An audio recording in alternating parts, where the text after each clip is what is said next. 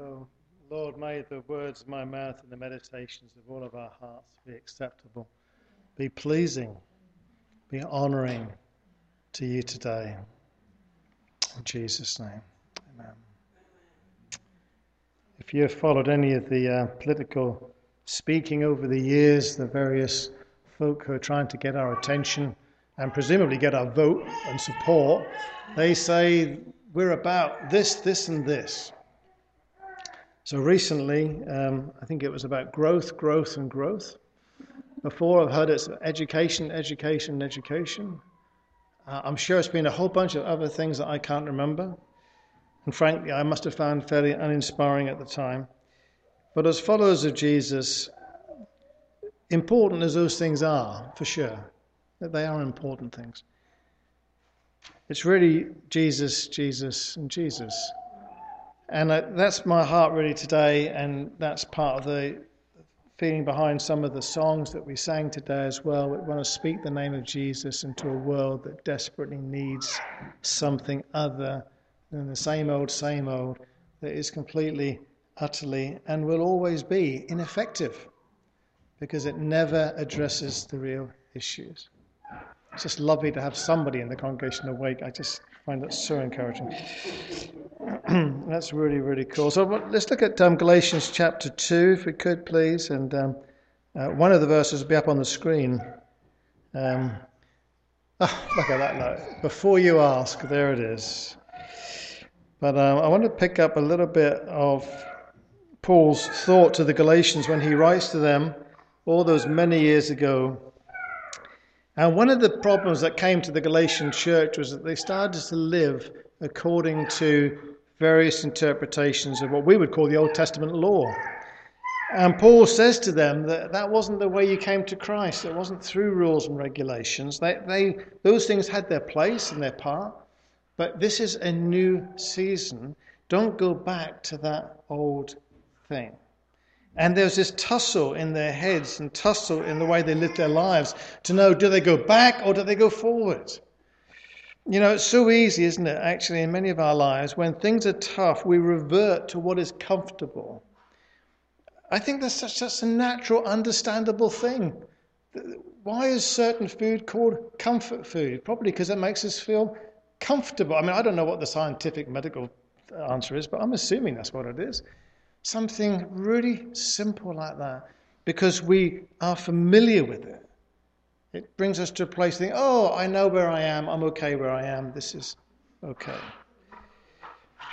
And Paul says in verse 19 of chapter 2, which is the verse just preceding the one up on the screen, through the law that he had, I died to the law so that I might live for God. And it reminds me of that verse in Romans chapter 1, verse 1, that says, Paul, a servant of Christ Jesus, called to be an apostle, set apart for the gospel, set apart to the gospel. It's not so much what we're set apart away from, though there is that as well. It's what we're set apart towards. We don't want to be known as people. What are we against? No, we want to be known as people what we're for.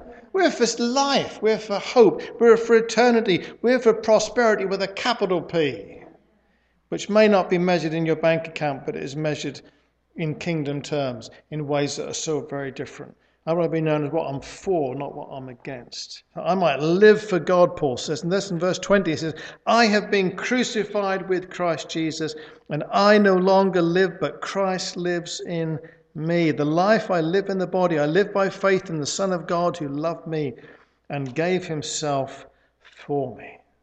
Now those of us of a certain vintage will automatically think of that song. It's no longer I that liveth, but Christ that liveth in me. It's no longer I that liveth, but Christ that liveth in me. He lives, he lives. Jesus is alive in me. It's no longer I that liveth, but Christ that liveth in me. Now, if I had more courage, and I don't, I'd have, because I worked out how to play that during the week, and we'd have sung it. But I didn't have that courage, so you've just got the benefit of my recitation. And it's an old song, obviously, and it's based on the authorized version of the Bible. And that's what many of us grew up with, of course. No longer I that liveth, but Christ that liveth in me. It's no longer about me, it's about him. You know, these are perhaps some of the easiest words to say in the Bible and the hardest to live out. I have been crucified with Christ. I no longer live, but Christ lives in me. I've been crucified. I've said to the Lord, I want to so know God and the power that he has and the fellowship of sharing in his suffering and somehow to become like him in his death. I so want to be like him that I'm willing to crucify my own aspirations. I'm willing to crucify my own desires. I'm willing to say it's all about him. It's all about him. And it's, like I said, it's so easy to say, but sometimes incredibly difficult to do. When things are going well, we can do it. But when we don't feel good, or people haven't been nice to us, or the situation's difficult, or we're running out of money, or we're running out of health, or whatever it is, somehow we can then so become so self-focused. And it's not woe is me and I'm a worm. It's not all that sort of stuff. I don't believe at all. But it's simply saying, actually, my first allegiance is to Jesus. It's all about Jesus. Jesus. The life I live in the body, I live by faith in the Son of God. So the life I live, it's not just something I'm doing out of my own strength, my own get up and go, both of which are important things, of course, but actually it comes through my life of faith in Jesus Christ, who is the one who loved me and gave himself for me. So often as we break bread together, that verse comes to my mind. I want to thank you, Father, for your Son who loved me and gave himself for me. You know, so you make it personal. Someone was on a retreat yesterday, and this was just made so powerful to me when someone read out a particular portion of Scripture, and instead of it being generic, she made it personal by putting her name in it. The life I live in the body, I live by faith in the Son of God who loved Jonathan and gave himself for Jonathan. It's an amazing thought, isn't it? And there's a Saviour, as we've already shared today at our breaking of bread, our communion time, our Eucharistic celebration, to say that here's one who's took my place. And the implications of that are world-changing, life-changing, Sunday morning-changing. Messing you up, changing. All the things that, you know, it's all Steve's fault, really. But God also wants to mess us up with that. And we think, oh, my word. When yesterday afternoon in our living room with a whole group of people, we broke bread together. And it just hit me again what it is that Jesus loved me to go to the cross for me. And I've known this for over half a century. And yet it's still fresh, it's still new, because it's all about him. It's not about my celebration of him. It's not about my recollection of him. It's not about what I think of him. It's all about him. The life I live in the body, I live by faith in the Son of God who loved me and gave himself for me. Never think that you can over-focus on Jesus. You know, people say we need to be balanced, don't we? I'm not convinced by that myself. I don't think we need to be balanced. I think we need to be doing whatever God's doing. Yeah. So, yeah, I think if God is on it, we need to go with it. Because it's all about Jesus, isn't it? So we have plans, we have aspirations. People used to think, I think, some years ago, that we never planned anything, we just kind of did it by the seat of our pants. We do plan, we do prepare, but we do it and we hold it so lightly that if God's wind blows it in a different direction, we go with that. And it's so important because it's all about him. You know, I'm sure I've said it here before, certainly said it elsewhere, that it's so easy to be set in what we are bringing that we cannot be open to God. And I've done that. And you know, you could be a musician. You've got a worship set together, and we're going to sing them all. If it kills us, even if it's inappropriate, even if God's doing something different, we're going to sing them all, even if it kills us, and it frequently does. And then we think, well, God, we just missed you in that. Where were you this morning? And God said, I was there just wooing you. But you ignored me because you were so intent on singing about me. And they're good things to do, aren't they? But God is saying to us in these days, we've got to discern between the good and the best. What's God on at the moment? What's God on today?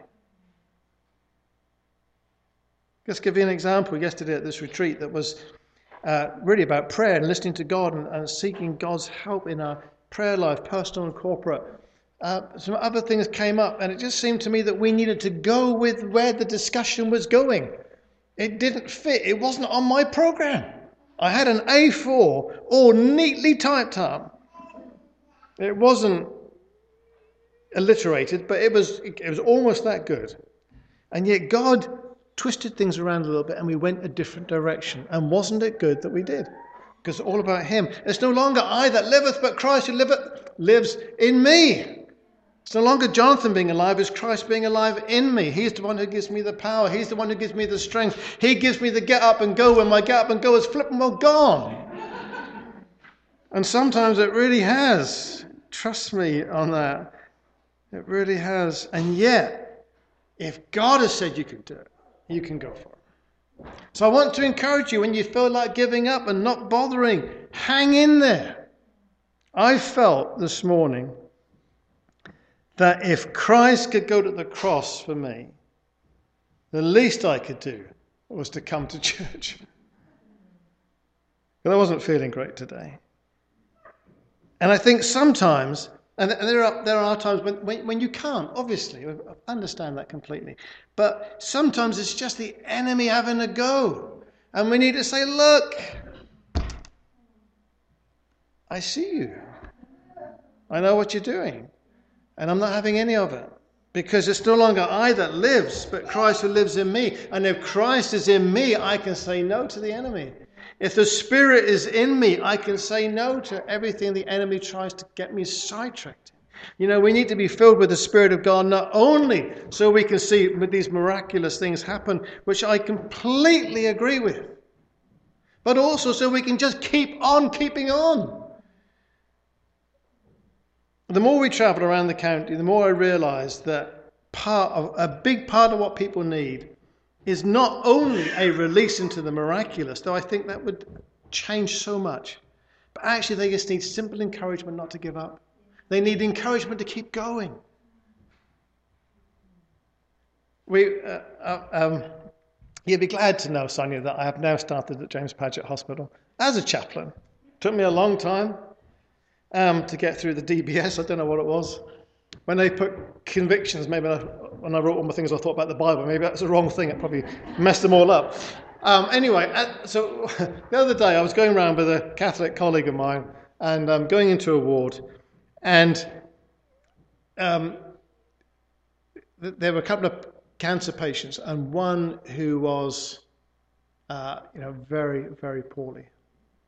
And a lot of what we do is end of life. It's giving dignity to people as they die. It's helping them go through these tricky times. And it's saying, we care. We care. And it means a lot to people when you listen to them. There were a few on the dementia ward yesterday. And, I sat the other day during the week. And at the time and now, I still really have no idea what any of them was saying. But they were all listened to. How do we do that? We do that through Christ who lives in us. The Spirit of God is given to us for us to say yes to God and no to ourselves. There's been so much over the years said about that. And then 20 or 30 years ago, 40 years ago, there was this massive pendulum swing when you got to think about yourself. When Jesus said, love other people as you love yourself, that obviously means you need to love yourself more. So then we started giving ourselves virtual hugs. They weren't virtual back then, of course, they were physical hugs. And we just gave each other hugs and patted ourselves on the back. Also, we felt better. And I think there's good in that. But again, it's a pendulum swing. And what God wants to bring us back to in these days is to say, actually, it's all about Christ. It's not about me at all. And I get my fulfillment actually through putting him first. And Paul had this right. It's no longer I that liveth, he said, but Christ that liveth in me. Cracking. I do miss the authorized. I remember hearing someone say about the Authorised Version when there was a big debate about Bible versions, yeah, it's good enough for Paul, it's good enough for me. Anyway, they didn't really understand translation things. Philippians chapter 1, Paul is there in prison in Philippi, and he writes from prison this epistle of joy. He says, hang in there, guys, it's going to get better.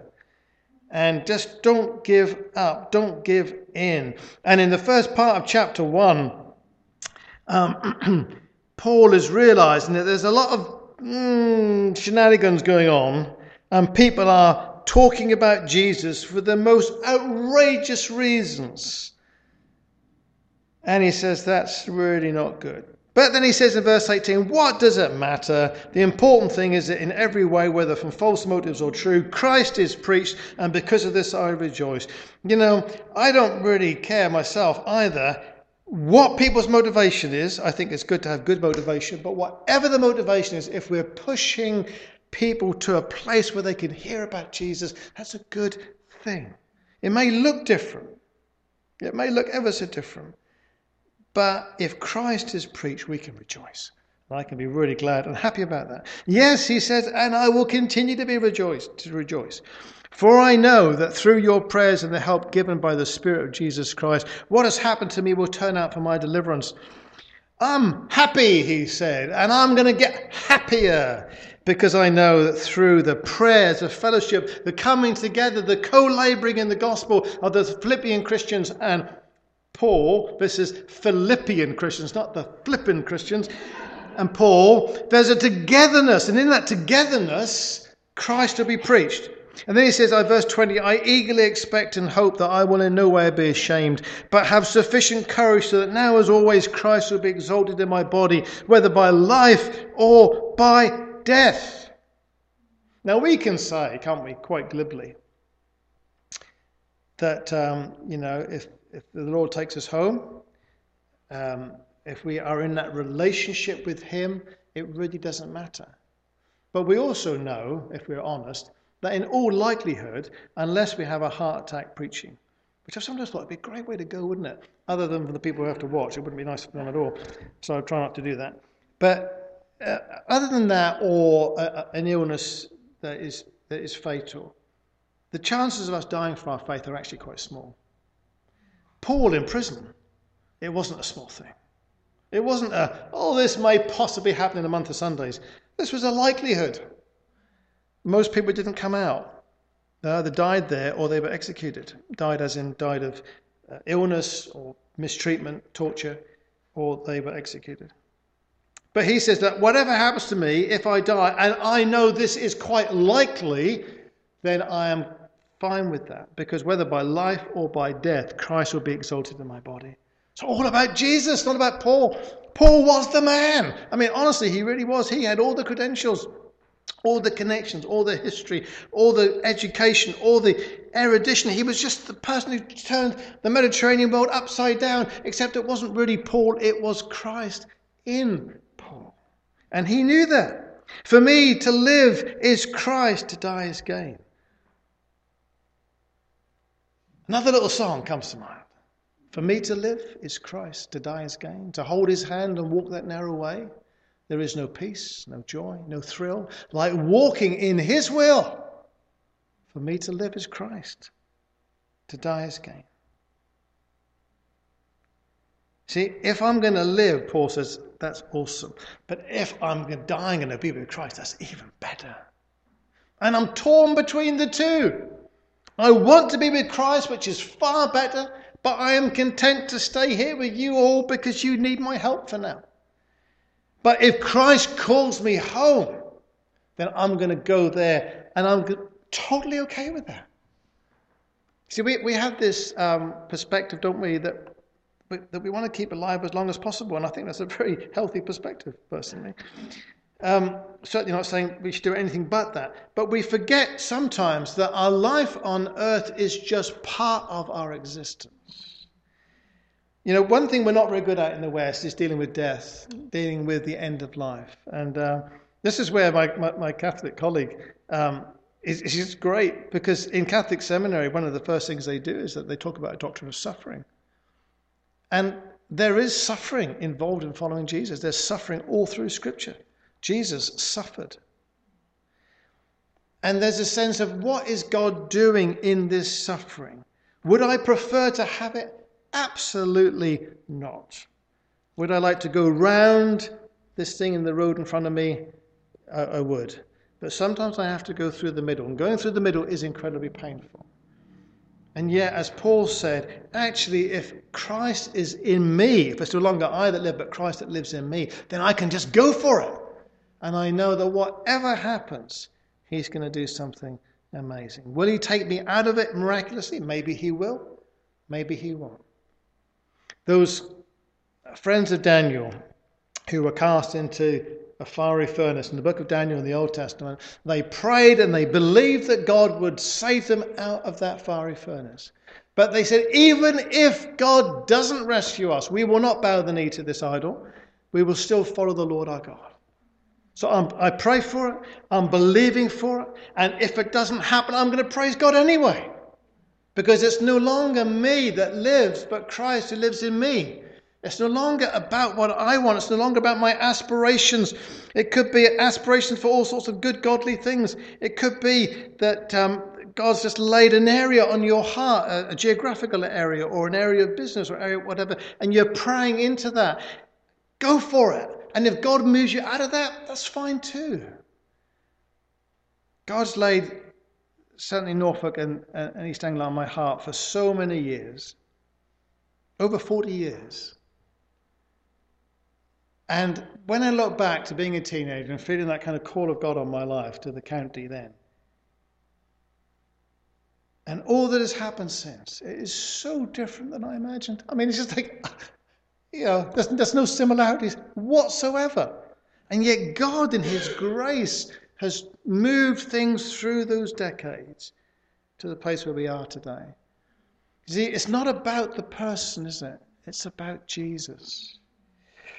And I understand how easy it is to gather around people. And God uses people to have others gather around. The great danger is that we gather around the person and we forget to gather around Jesus.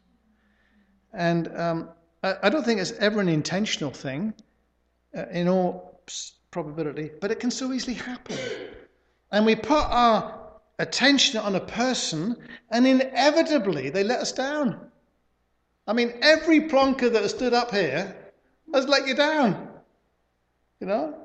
I remember when we got this lectern, I brought it back in my car from Norwich. They were given it. These things cost a fortune. Yeah, unbelievably expensive. And that little, oh, there it is, that little table there. But you know, it's not only about having a nice lectern, and this is a very nice lectern, actually. It's about the Jesus we're proclaiming from this lectern. It's good to have fellowship together, and it's important to remember who's at the centre of the fellowship. Jesus be the centre. Remember that song? It's good to encourage one another in all manner of things. He'd healthy living, he'd exercised all these sorts of things. Make Jesus the centre. Open up the Scriptures and you will see, obviously more in the New Testament by name, the person of Jesus, but you will see Jesus pop up from time to time in quite dramatic ways in the Old Testament. And you will see the purposes of God throughout Scripture. Make Jesus the centre.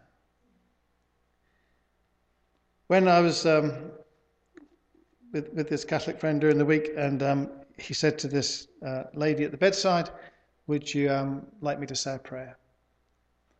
And she was a Catholic lady, and he knew her from his parish. And I was just privileged to be there.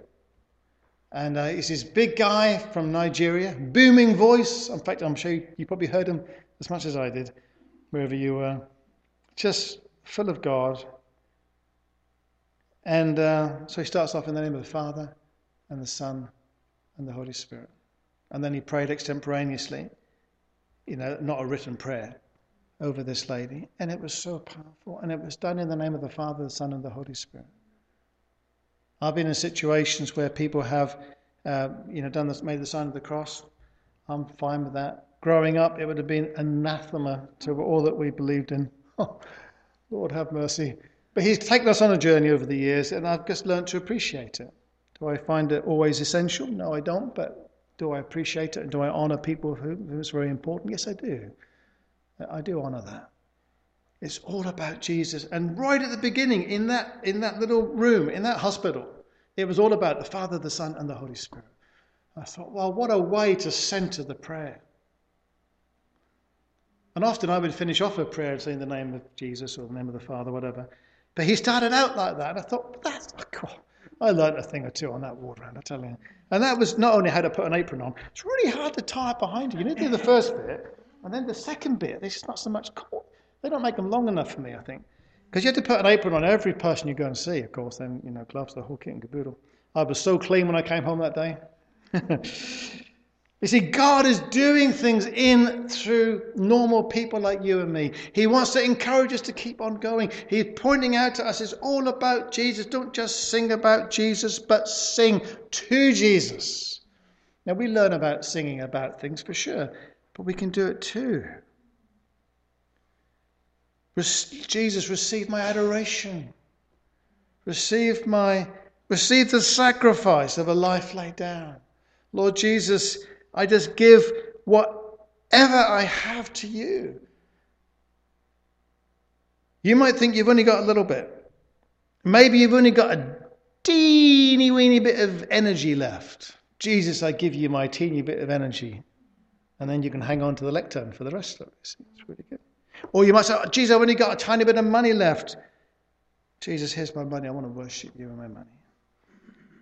Jesus, I only have this or that. I give it to you. I want to worship you because it's all about you. Receive my adoration. Receive it. We've broken bread together. And it's lovely that you're breaking bread together weekly. But however regularly it is, whether it's more infrequent than that or more regular than that, it's all about Jesus. This is what I love about us breaking bread at home, Paige and I. It points us at the beginning of every day to Jesus. And we missed it this morning. And I missed that. But sometimes that's the way life goes, isn't it? It doesn't always go according to plan. And yeah, Jesus. So I've been crucified with Christ, and no longer I that lives, but Christ that liveth in me. Jesus, may that be true of each of us today. Lord, we have all sorts of aspirations, and many of them really good things. Help us to know between what is good and what is best. What's for now and what was for another season.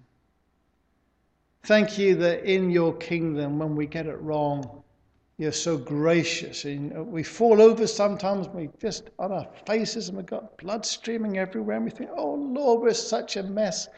And yet you pick us up and you put us back on our feet and you wipe our face down and you give us that hug that says it's all going to be okay. And we trust you for another day. And often, Lord, it's just day by day following you. Day by day, hour by hour sometimes. Minute by minute when it's really, really hard. And we trust you. It's no longer I that lives, but Christ that lives in me. And thank you, Father God, that you've sent Jesus to be that Christ that lives in me. Thank you, Holy Spirit, that you fill us with your presence, and that the same power that you use to raise Jesus from death to life lives in us. Whether we feel ever so powerful or the complete opposite, it's true that we are powerful in Christ. And so we take our stand as your children in Christ for the honour of Jesus' name. Amen.